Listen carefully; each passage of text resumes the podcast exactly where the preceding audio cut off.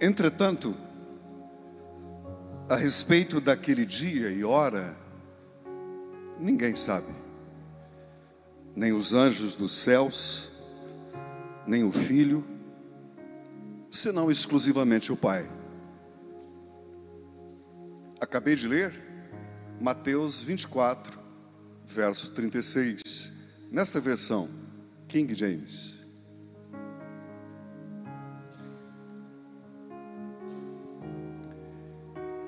Em 1818, portanto, no começo do século XIX,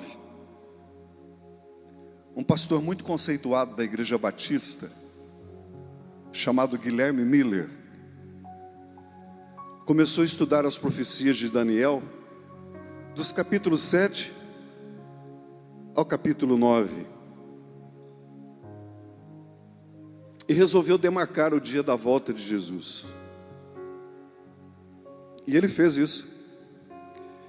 Ele marcou para o dia 21 de março de 1843.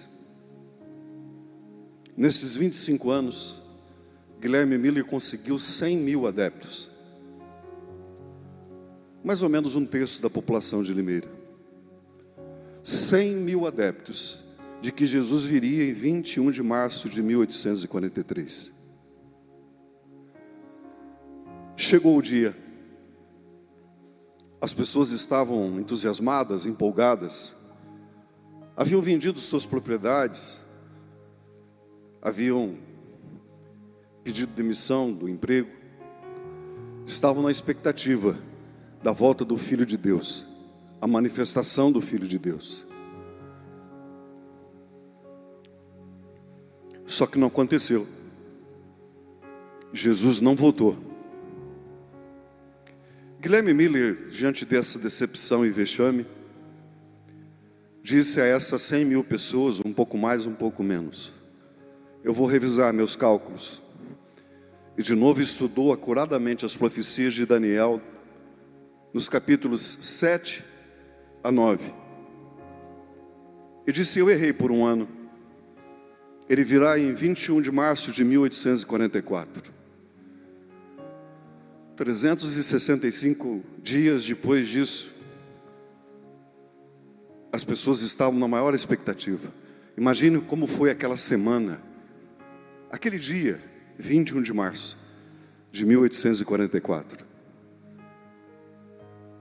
10 da manhã, 2 da tarde, 18, 20, 22 horas, 24, e Jesus não voltou.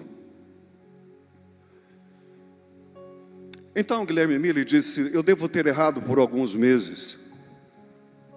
Refez então seus cálculos e disse: Ele virá em outubro desse mesmo ano.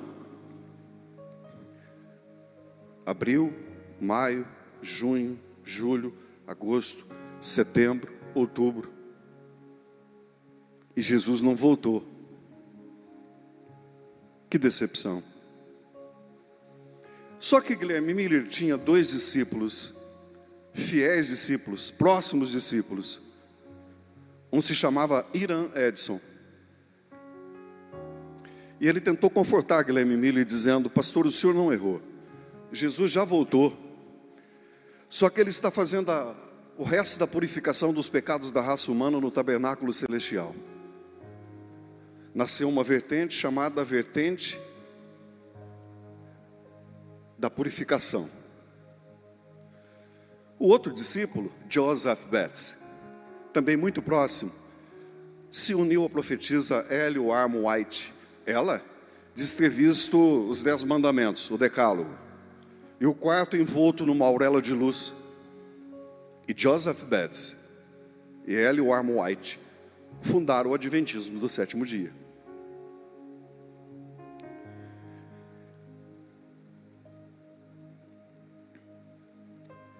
O que é o certo? Esperar ou esperançar? O que é o correto? Esperar ou esperançar? Você pode levantar as suas mãos para os céus e apontá-las para o infinito, da onde Jesus virá? Você pode glorificá-lo por alguns segundos e dizer que você ama a sua volta de verdade? Você pode fazer isso agora? Você pode levantar sua voz e bendizer a Deus por suas promessas inefáveis e inequívocas? Você pode levantar a sua voz e se encher de alegria, de convicção, de que essa doutrina é uma doutrina bíblica apostólica que deve ser pregada em todo o tempo? Você pode louvar a Deus com as suas mãos e vozes levantadas. Você pode fazer um barulho de louvor nesse momento.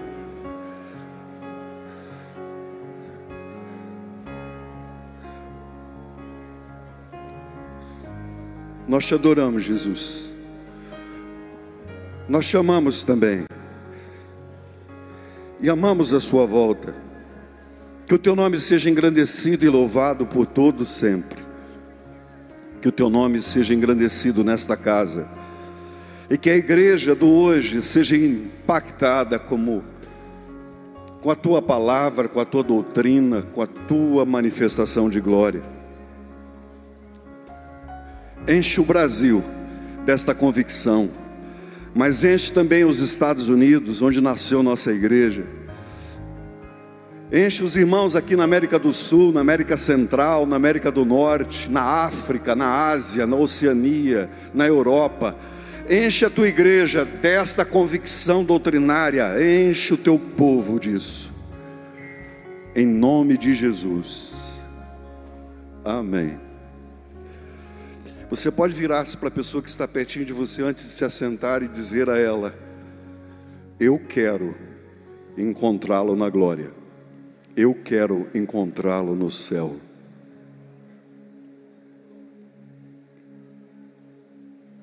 Sente-se por gentileza.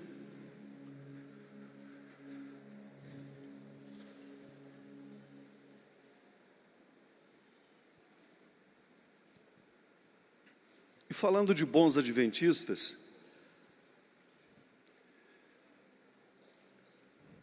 eu estava ouvindo há algum tempo o arqueólogo Dr. Rodrigo Silva, quando ele foi entrevistado no programa Vejam Só, que é dirigido pelo pastor Eber, lá de Brasília, se eu não estiver equivocado. E o pastor Eber perguntou ao arqueólogo e doutor Rodrigo Silva ele perguntou o seguinte: Você acha, doutor Rodrigo, que nós estamos próximos da volta de Jesus? Essa foi a pergunta. Você acha, doutor Rodrigo, que nós estamos próximos da volta de Jesus? E o doutor Rodrigo respondeu no formato metafórico, fazendo uma comparação. Ele disse assim: se eu tenho um parente cardiopata, isso quer dizer com problema no coração, e esse meu parente chega em mim e diz assim: Eu estou com muitas dores no peito, o meu braço está formigando, o meu maxilar está endurecendo. O que eu faço com esse parente? Coloco imediatamente um comprimido debaixo da língua dele e corro imediatamente para o hospital. E peço urgência no atendimento. Depois de atendido, se disserem que não foi um infarto, ótimo, mas eu não podia correr esse risco. Ele é cardiopata, tem dores no peito, enrijeceu os braços, formigou os braços, enrijeceu o maxilar. Remédio debaixo da língua, corro para o pronto atendimento, peço um atendimento de emergência porque eu não posso correr o risco. De forma metafórica, o doutor Rodrigo responde o seguinte: o mundo, o mundo, politicamente, historicamente, profeticamente, está com dores no peito, formigamento no braço e o maxilar enrijecido. Eu não posso correr o risco. Eu entendo que Jesus está próximo na sua volta.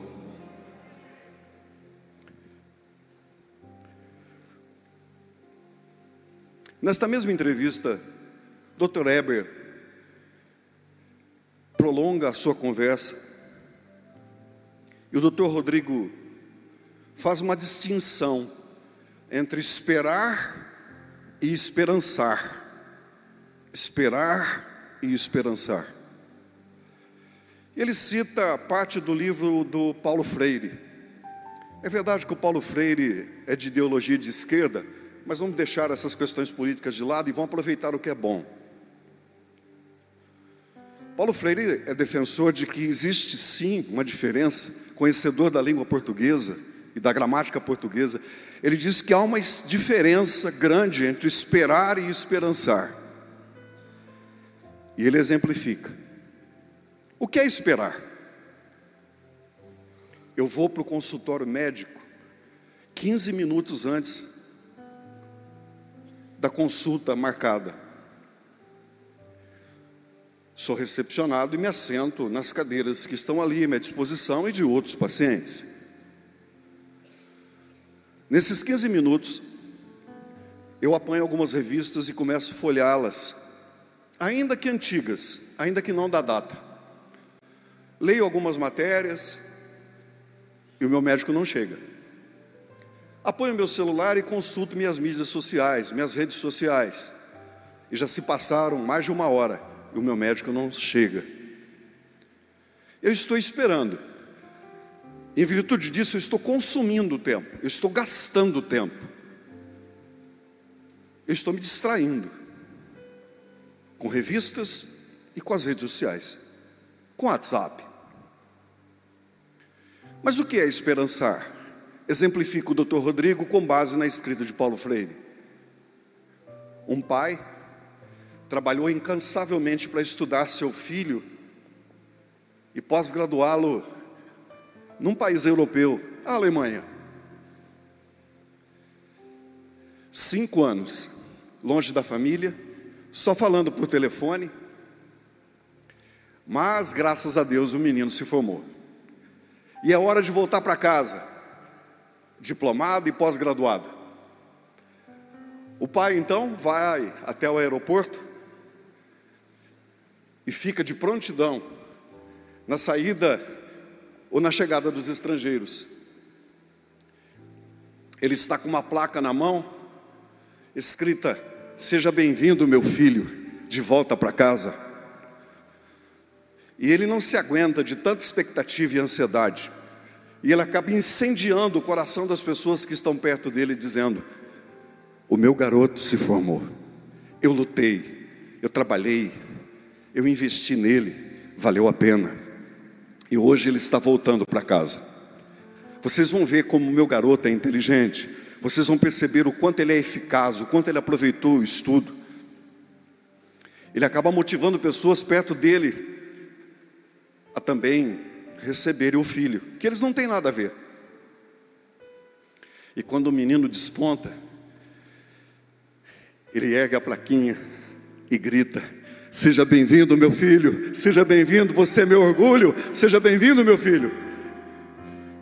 Nessa segunda situação, ele não consumiu o tempo, ele não se distraiu, ele manteve uma expectativa firme a pontos de contaminar, no bom sentido, as pessoas que estavam por perto dele. Isso é esperançar. Se esperançamos pela vinda de Jesus, nós mantemos então a expectativa de sua manifestação em glória e contaminamos as pessoas que estão à nossa volta, nossa família, nossos amigos, nossos colegas de emprego. Isso é esperançar.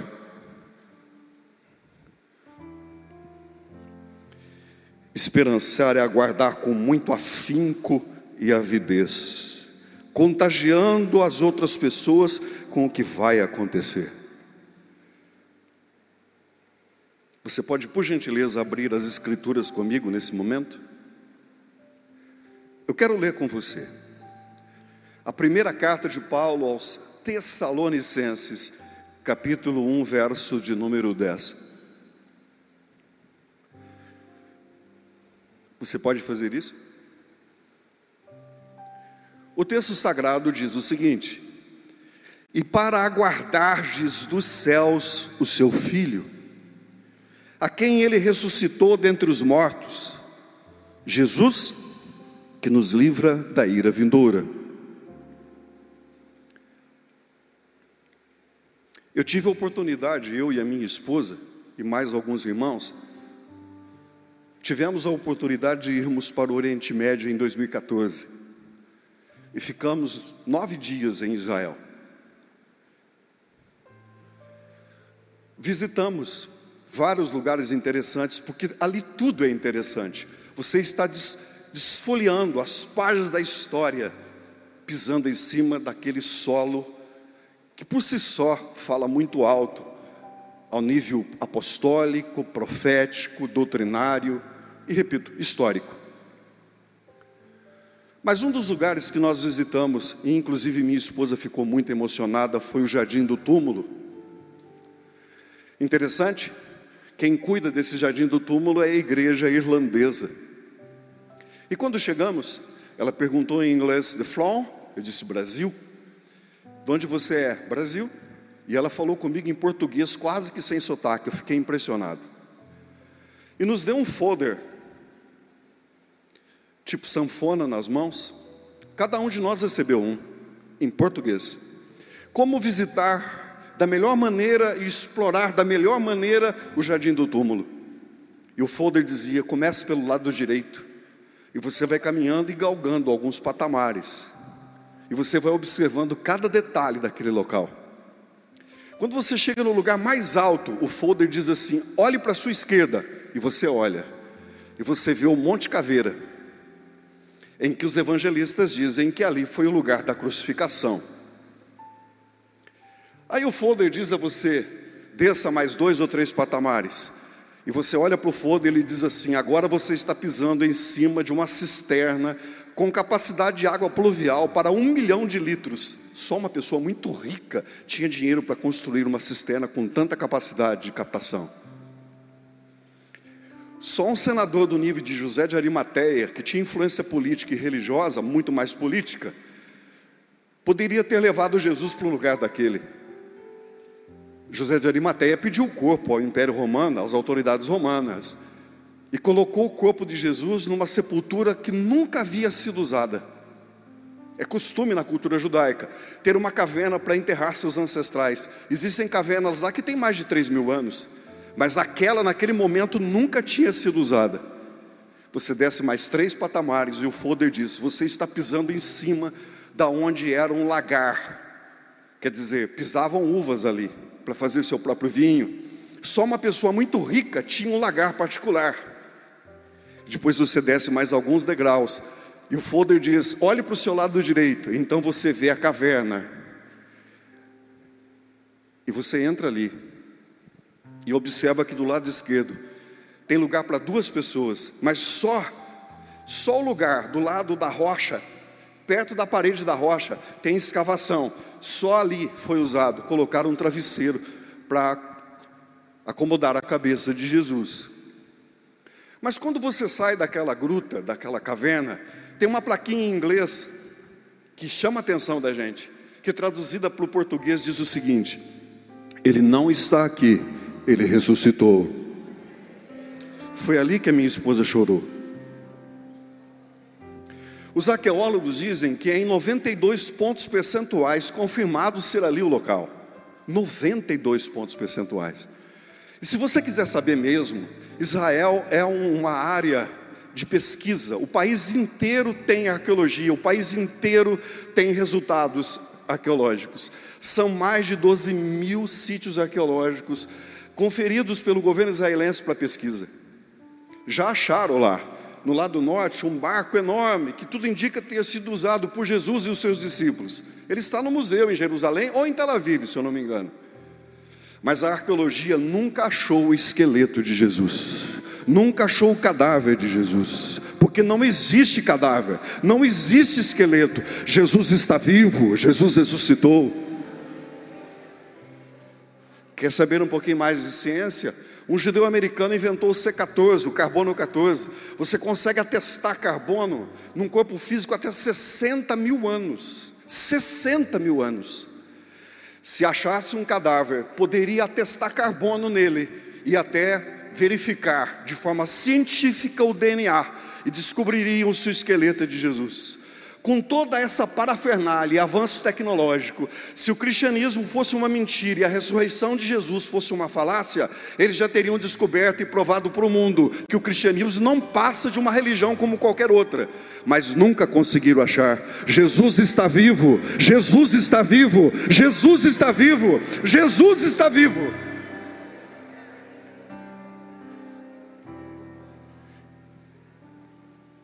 Agora, escute o que o apóstolo diz. E para aguardardes dos céus o seu filho, a quem ele ressuscitou dentre os mortos, e dá o nome Jesus, que nos livra da ira futura.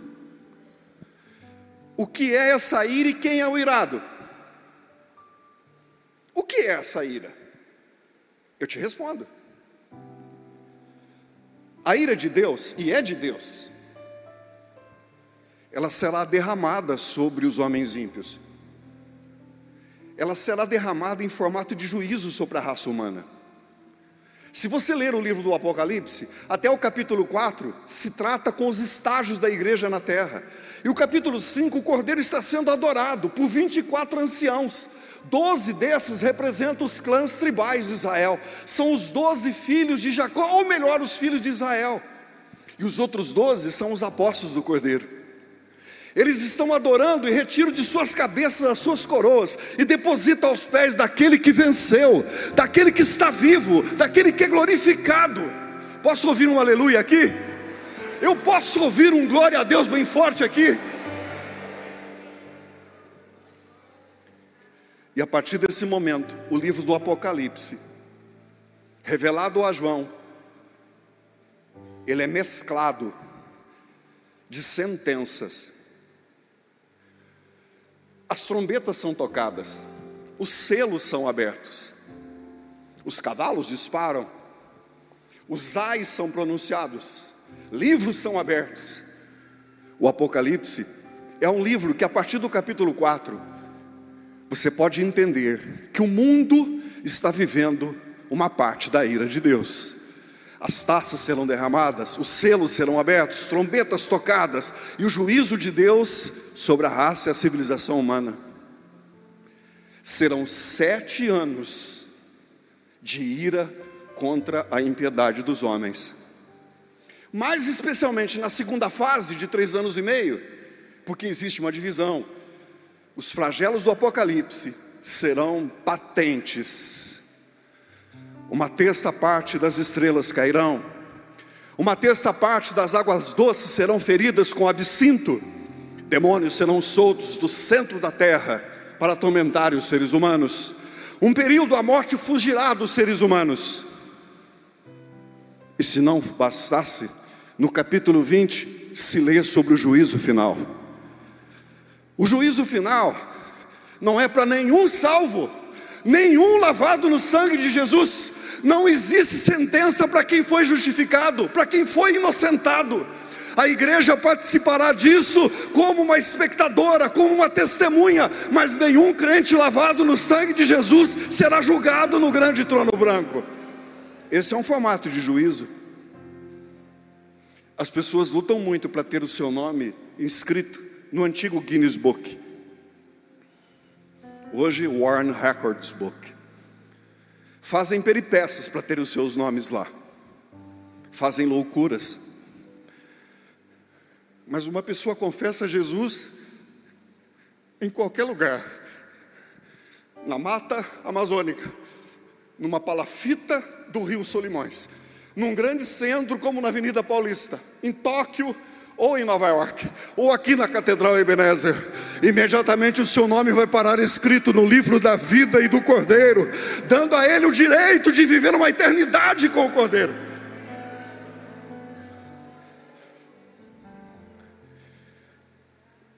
Paulo está dizendo: nós seremos livres da ira, dos flagelos mencionados pelo Apocalipse, e a ira no max da palavra, a segunda morte, a morte eterna, o inferno literal. Me permitam. Os Tessalônicos. Nas duas cartas de Paulo, ele escreveu duas, destinadas a essa igreja da Grécia, a cidade ainda existe, há admoestações para permanecerem firmes, segundo os ensinos que receberam do apóstolo. Essas cartas são tidas como escatológicas, quer dizer, falando dos últimos acontecimentos. Escato no grego, últimos acontecimentos. Logia, estudo dos últimos acontecimentos. Essas cartas são tidas como escatológicas, devido ao seu teor doutrinário, desenvolvido em ambas as escritas abordando a vinda do Senhor. Alguns falsos ensinadores haviam disseminado entre os tessalônicos que o Senhor já havia vindo, e seus entes queridos que haviam partido estavam irremediavelmente perdidos. Paulo lhes assegura ocorrerá, o que ocorrerá com esses que partiram e com, quem, e com quem estiver vivo para o grande evento. Por gentileza, abra sua Bíblia outra vez. Primeiro aos Tessalonicenses, capítulo 4, versos de 13 a 18. Paulo está ensinando a igreja de Tessalônica já que eles foram torpedeados pela ideia de falsos apóstolos que quem havia morrido estava perdido. Paulo escreve a eles dizendo: Não é assim, não. Vocês estão sendo incendiados e envenenados com uma falsa doutrina. Paulo diz assim: Não queremos, porém, irmãos, que sejais ignorantes com respeito aos que dormem, para não vos entristeceres como os demais que não têm esperança. Pois se cremos que Jesus morreu e ressuscitou, cremos ou não cremos? Cremos ou não cremos? Cremos ou não cremos? Você que vem me ver de qualquer parte do mundo ou do Brasil, seja lá de onde for, cremos ou não cremos? Paulo diz: Pois se cremos que Jesus morreu e ressuscitou, assim também Deus, mediante Jesus, trará em sua companhia os que dormem. Ora, ainda vos declaramos por palavra do Senhor isto: nós, os vivos, os que ficamos até a vinda do Senhor, de modo algum precederemos os que dormem, porquanto o Senhor mesmo, dada a sua palavra de ordem, ouvida a voz do arcanjo e ressoada a trombeta de Deus, descerá dos céus, e os mortos em Cristo ressuscitarão primeiro. Depois nós, os vivos, os que ficarmos, seremos arrebatados juntamente com eles entre nuvens, para o encontro com o Senhor nos ares, e assim estaremos para sempre com o Senhor. Consolai-vos, pois, uns aos outros com estas palavras, escritas de Paulo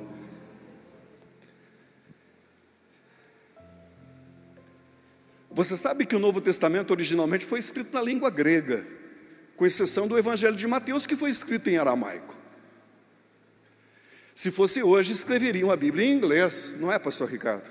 Você que fala tão bem o inglês. Mas lá, o mundo tinha 250 milhões, 300 milhões de pessoas, e todo mundo falava o grego, ou o clássico grego, dos museus, dos teatros, ou o koiné, que era um grego popular, de feira livre. Todo mundo falava grego. E o culpado disso foi Alexandre, o macedônico, que disseminou a língua grega. Usado por Deus também, claro. E aqui nesse texto que li, dentre as muitas palavras interessantes, porque transliteradas por latim, grego, latim, latim, português, perdeu-se um pouco a riqueza. A primeira palavra interessante aqui é encontro, encontrar. No original grego aparece essa palavra aqui, ó, parousia. Diga aí. Parousia. Nossa, de novo, parousia. Outra vez. Um, dois, três. Como vocês falam bem o grego? O que significa essa palavra no original? Parousia não é um mero encontro. Por isso perdeu-se na transliteração. Parousia é um encontro de celebridades. Quem é a primeira celebridade aqui mencionada por Paulo com essa palavra própria, parousia? A primeira celebridade é a igreja de Jesus, composta de pessoas ressuscitadas e de pessoas transformadas, massa biológica transformada, massa biológica transformada. Essa é a, a, parte da celebridade. Eu não estou falando de instituição, de CNPJ, não estou falando de uh, igreja organizada, eu estou falando de eclésias, a igreja, os chamados para fora, os que vivem santidade e novidade de vida. É essa igreja que eu estou falando que é composta ou que se faz parte da parousia como celebridade. Qual é a outra celebridade? Já que é um encontro de celebridade nos ares. A outra celebridade, eu vou falar o nome a você aqui. Jesus, Jesus, Jesus, é o encontro de Jesus com a sua igreja nos ares, por isso a palavra parousia. Posso ouvir um glória a Deus forte aqui? Posso ouvir um aleluia também? Que bacana. A outra palavra interessante aqui é arrebatados. No original grego ela aparece como arpazo, alguns pronunciam arpazô. O que significa? É tirar com força de um lugar e levar para um outro lugar, rapidamente. E é isso que vai acontecer com a celebridade que Jesus conquistou com o seu próprio sangue. Tirada daqui, mortos ressuscitados, vivos transformados e levada para um outro lugar. Claro que é para o céu.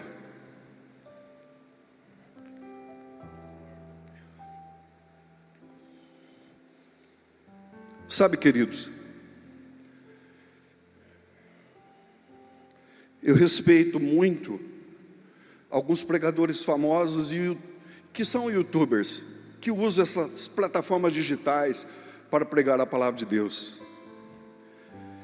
Eu tenho que agradecer a Deus, tenho mesmo que agradecer a Deus por vidas tão preciosas. Augusto Nicodemos, da Igreja Presbiteriana, a Igreja Reformada por Lutero em 1517. Eu tenho que agradecer a Deus pela vida de Hernandes Dias Lopes, que já ocupou essa tribuna aqui pregando sobre graça. Eu tenho que agradecer a Deus pela vida de Lucinho Barreto, que também já pregou aqui. Mas eu devo dizer a vocês que, do ponto de vista de escatologia, eu também tenho formação teológica. Nós pensamos diferentes. Eu penso diferente de Augusto Nicodemos, eu penso diferente de Lucinho Barreto, eu penso diferente de Hernandes Dias Lopes. E respeito demais esses irmãos. Eu creio que o Senhor vai voltar pela lente de tudo que já estudei, antes da grande tribulação. E eles são tribulacionistas. Eles acham que Jesus volta em meio à tribulação. Eu não consigo enxergar assim. Porque o texto que li de início diz que ele nos livra da ira futura. E o que é ira futura? Uma parte dessa ira, o irado é Deus, é o derramamento das pragas, dos ais, dos selos em cima da humanidade.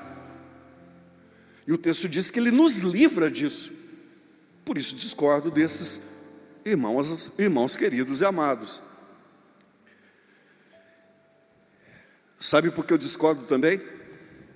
Porque quem estuda acuradamente as profecias de Daniel, capítulo 9, versos de 24 a 27, sabe que quando Daniel estava intrigado com relação ao futuro de Israel, o Senhor revela a ele as 70 semanas proféticas, que cada semana tem sete anos, e sete vezes sete são 49, são 490 anos proféticos, divididos em três fases distintas. A primeira fase são sete semanas, 49 anos que durou a restauração dos muros e a restauração da cidade de Jerusalém pós-cativeiro. Os outros 62 ou 62 semanas, que somam acho que 434 anos proféticos, foram desenrolando ao longo da história e cumpriu-se exatamente quando Jesus entrou montado numa jumenta, narrativa dos evangelistas e cumprimento de uma profecia de Zacarias 9:9, o teu rei virá montado sobre uma jumentinha. Exatamente ali cumpriu-se as 69 semanas proféticas de Daniel. E a partir daí o relógio profético parou. E por que serviram essas semanas e por que serve essas semanas? Purificação do povo judeu, purificação do povo israelense. É só para isso. Ou tudo isso o relógio profético está parado. Só falta uma semana para se cumprir. Sete anos. Que será o derramamento dos ais e das taças e dos flagelos do Apocalipse. Por isso que eu discordo. Essas semanas proféticas têm a ver com o povo israelense. eu ainda me atrevo a citar aqui. Vocês estão de posse desse painel digital. Apocalipse 3, versos 10 e 11. Abra as Escrituras. Como guardaste a palavra da minha paciência, como guardaste a palavra da minha tolerância, como guardaste a palavra que eu cravei em vocês, também eu te guardarei da hora da tentação que há de vir sobre todo o mundo para tentar os que habitam na terra. Eis que venho sem demora, guarda o que tens, para que ninguém tome a tua coroa.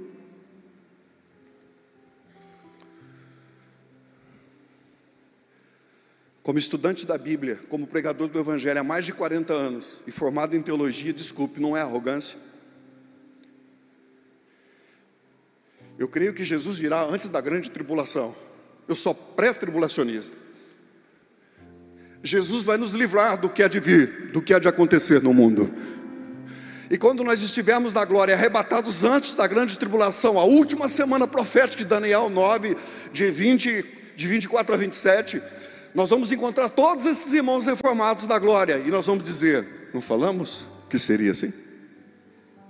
E nós vamos nos abraçar porque mais, muito mais é o que nos converge do que o que nos diverge. Somos lavados no mesmo sangue, cremos na salvação, cremos na volta de Jesus. Essas coisas nós tiramos de letra. Eu posso ver você com as mãos levantadas, glorificando a Deus e no esperançar da volta do Senhor.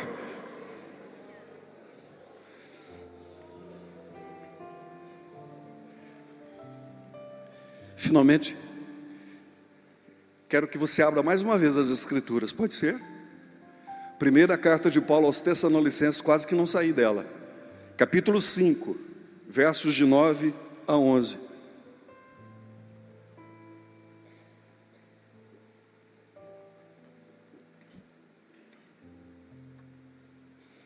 Porque Deus não nos destinou, não finalizou a nossa história para a ira, mas para alcançar a salvação mediante o nosso Senhor Jesus Cristo, que morreu por nós para que, quer vigiemos, morramos ou vivamos, estejamos em união com Ele. Consolai-vos, pois, uns aos outros e edificai-vos reciprocamente, como também estáis fazendo. Eu finalizo desse jeito.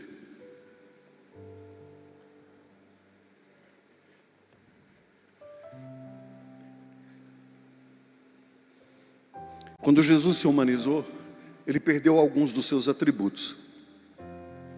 Um desses, onipresença. Ele não podia estar no sul do país e ao norte, no norte ao mesmo tempo. Acredito que em virtude de Jesus ter se esvaziado, como escreveu Paulo aos Filipenses 2, esvaziou-se a si mesmo, tomando a forma de servo. Jesus, quando fala aos discípulos em Mateus 24, 36, nem o filho sabe, em virtude da sua deficiência, naquele momento abre aspas e fecha aspas, porque havia aberto mão de atributos principais da sua divindade. Hoje Jesus já sabe, Guilherme Miller poderia ter evitado esse vexame. Ele poderia ter lido com mais atenção Mateus 24, 36, ou o sermão profético inteiro do capítulo 24. Deixa eu finalizar assim. Observe que quando Jesus pronuncia o sermão, ele estava saindo do templo, quando os discípulos chamaram-no a atenção para a beleza arquitetônica. E Jesus disse assim: Não ficará pedra sobre pedra que não seja derribada. Ele profetizou a destruição do templo. E dali, ele saiu para o Monte das Oliveiras. Eu quero que você entenda: nós estivemos lá. Se você estiver no Domo da Rocha, é esse o nome? A Mesquita de Omar, onde é o Monte Moriá, onde Abraão foi tentar sacrificar Isaac, Deus substituiu o menino por um cordeiro. Gênesis 22. Se você estiver ali no Domo da Rocha, que é uma mesquita muçulmana, pertinho da mesquita Al-Aqsa, as duas são bem próximas, e você descer sentido sul, 960 metros, um quilômetro, você vai estar no Monte das Oliveiras. Nós estivemos lá também. Você olha do Monte das Oliveiras, você vê o Domo da Rocha. Você vê ao Aqsa, o Domo da Rocha, onde ficava o templo judeu. Hoje só tem um muro, o muro ocidental, que nós chamamos de muro das lamentações. É ali que os judeus oram. A partir do ano 2000, 2000, eles foram proibidos de entrarem na mesquita de Omar, no Domo da Rocha. Até 2000, eles podiam entrar, não podiam orar, mas podiam entrar. A partir de 2000, eles foram proibidos pelas autoridades palestinas. E se você ler Mateus 24, do primeiro verso até o 35, quando Jesus conclui: Passarão céus e terra, mas minhas palavras não hão de passar. Todo esse desfecho textual, Jesus está tratando com Israel. Porque a pergunta deles é a seguinte: nos fala quando será o fim dos tempos, nos fala que sinais existirão, e ele está falando com base na pergunta. Mas a partir do verso 36, Jesus está falando com o seu novo Israel, chama-se igreja, e aí ele fala do arrebatamento. Ele fala que estarão duas no moinho, uma será tomada, outra deixada. Estarão dois no campo, um será tomado, outro deixado. Vigiai. Ele também fala do tempo de Noé. Enfim, a partir do verso 36, Jesus trata com o seu novo Israel. Acho que me alonguei um pouco, mas eu acho que valeu a pena. O que você acha? Você pode ficar de pé um pouquinho?